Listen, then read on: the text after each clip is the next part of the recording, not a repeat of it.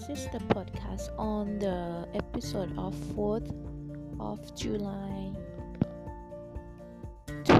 6th of July 2018. So we are now back to uh, our place in Karakol. It's like guest house, and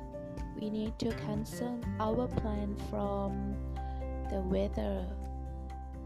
because cannot go trekking in very high mountain. So okay. We look around and go to the animal market where the people selling and buying the animal like horse cows and pig and uh, chickens some bird they also buy for racing like horses or for food to make food. Because Kyrgyzstan people Kyrgyz they eat a lot of meat and uh, it's like their culture. So after that we will move to the place named near the Ishku Lake and we will stay in the duet guest house like dormitory for two nights. They are very very friendly like family two or three kids and have three generations grandparents parents and also children. In that time the weather is good and we look around and walk to the Ishku Lake. Ishku Lake is not uh, not very crowded of people, but you can see very well from the Tian Shan mountain, very high. This is on the Silk Way. Also, if you come from China, you will need to pass the Silk Way Road in the ancient times and and Ishku Lake also one of the spot for pilgrims to check and to pass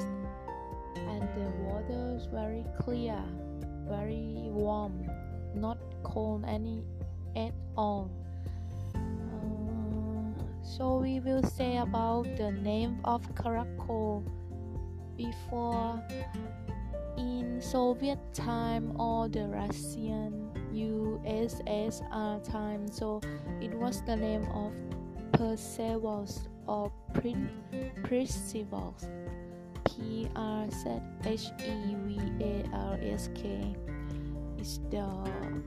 Russian language but now now nowadays the Kyrgyz people will know and call this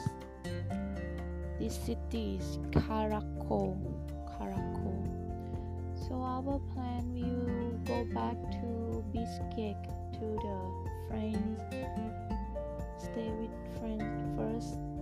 guest house in place because we have some of our luggage and our bag there and then we take a flight from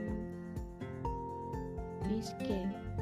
where Almaty, Kazakhstan, and go to Istanbul in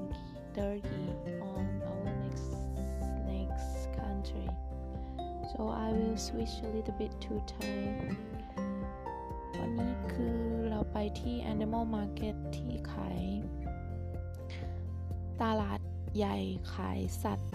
ม้า วัวหมูไก่ แล้วก็มีคนคีริสถานไปเยอะเหมือนกัน หลังจากนั้นเราก็ไปที่ทะเลสาบอิชคู อิชคูคือเป็นทะเลสาบที่เป็นจุดเด่นของจังหวัดอิชคูเลย มีนักท่องเที่ยวเยอะแล้วก็ถ้ามาจากประเทศจีน มีผ่านทางเส้นทางสายไหมก็จะเจอทะเลสาบนี้แบบจากดาวเทียมเลย เป็นทะเลสาบขนาดใหญ่ที่สุดในประเทศคีร์กิสถานหลังลังจากนี้เราก็จะแพลนกลับไปที่บิสเกตแล้วก็นั่งเครื่องเครื่องจากบิสเกตไปต่อที่อามาตีประเทศคาซัคสถาน แล้วก็ไปที่ตุรกีคืออิสตันบูลในในประเทศถัดไปของเรานะคะ ขอบคุณวันนี้สำหรับการรับฟังไว้เจอกันใหม่ใน